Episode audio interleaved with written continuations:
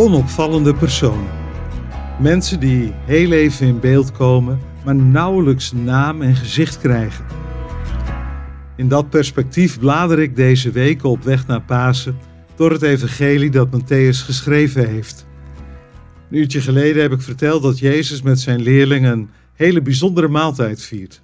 De maaltijd die we tot op de dag van vandaag vieren als we brood breken en wijn drinken in de kerk wereldwijd. En Matthäus vertelt dat deze maaltijd voor Jezus en zijn leerlingen mogelijk werd gemaakt door, zo staat er dan, een zeker persoon. Meer dan dat weten we niet. Maar we kunnen wel zeggen dat deze man zonder naam heeft meegewerkt aan Gods plan. Zijn gastvrijheid is cruciaal, ook al wordt er nauwelijks aandacht aan besteed in dit verhaal. Ik leer ervan dat kleine en onopvallende daden het verschil kunnen maken in deze wereld.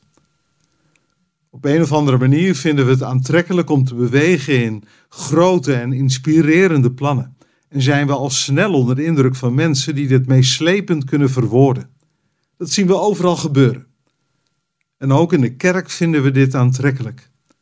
En hé, hey, wat gebeuren er soms ook geweldige dingen. Maar trap niet in de valkuil dat het altijd groots en meeslepend moet zijn. Steeds vaker denk ik, kleine en onopvallende daden maken het verschil. In het verhaal van deze morgen, een simpele daad van gastvrijheid zet de wereld op zijn kop. Laat het een pleidooi zijn om gastvrijheid hoog in het vaandel te plaatsen, in onze kerken en in onze huizen. Gasten zijn welkom. Maar laat ik het breder trekken. Kleine en onopvallende daden in het leven van alle dag. Stel je een bedrijf voor waar niemand oprecht aan elkaar zou vragen hoe het thuis gaat. Het zou niet goed gaan, ook al zou er hard gewerkt worden. Stel je een buurt voor waar iedereen de andere kant op kijkt als duidelijk is dat iemand het even niet redt. Het zou niet goed gaan, ook al staan er overal prachtige auto's op de parkeerplaats.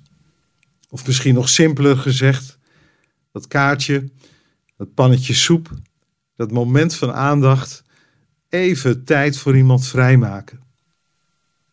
Maar ik heb het al zo druk, hoor ik nu een aantal mensen denken. Dat zal zo zijn. Je hoort me ook niet zeggen dat het je niet zal kosten. Sterker nog, natuurlijk zal het je iets kosten. Tijd, energie, geld, inzet. Maar dat is toch niet erg? Dat koninkrijk van God maakt genade alles anders. En dat mag je ontvangen. En dat mag je delen. Afgelopen zondag eindigde de kerkdienst waar ik bij betrokken was met dit lied. Mag ik jou tot zegen zijn?